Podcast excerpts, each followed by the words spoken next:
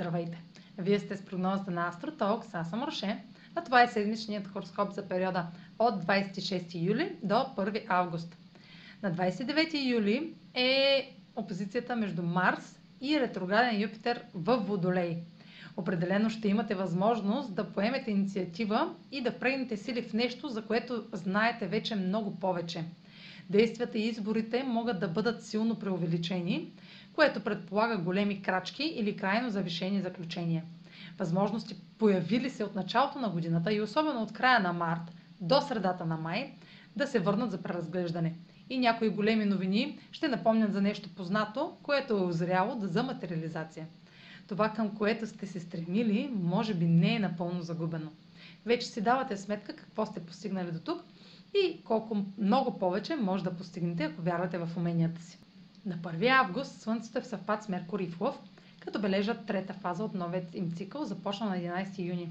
Тази фаза символизира кулминация, т.е. това, което създаваме и тестваме от, юни месец насам, вече може да види бял свят. Ще изпитваме напрежение при извършването на текущи проекти, заради непредвидимите събития, които излизат на пътя ни. Сега е моментът да спечелим от креативните си умения. Може да чуем важни новини, или да проведем важни срещи и подпишем официални договори на този ден. А сега проследете как ще се отразят тези енергийни влияния на вашия седент и вашия зодиакален знак. Седмична прогноза за седен стрелец и за зодия стрелец. Марс в опозиция с ретрограден Юпитер във Водолей връщат за преразглеждане активности относно бъдещи възможности, включващи пътуване, преместване, образование, правни въпроси или публикуване. Те могат да бъдат положителни, особено когато се подкрепят от големи планове и широки надежди. Поддържате чувството си за перспектива по отношение на нов избор. В някои случаи може да обсъждате официално дипломиране или постижение. Меркурий в съвпад с Слънцето е сочи разговори в областта на пътуванията, образованието, правните въпроси, издателството или вярата.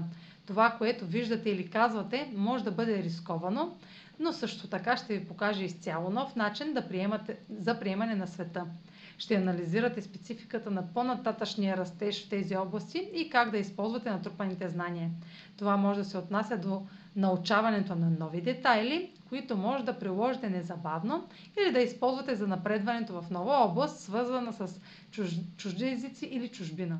Това е за тази седмица. Може да последвате канала ми в YouTube, за да не пропускате видеята, които правя, както и да ме слушате в Spotify, да ме последвате в Instagram, в Facebook.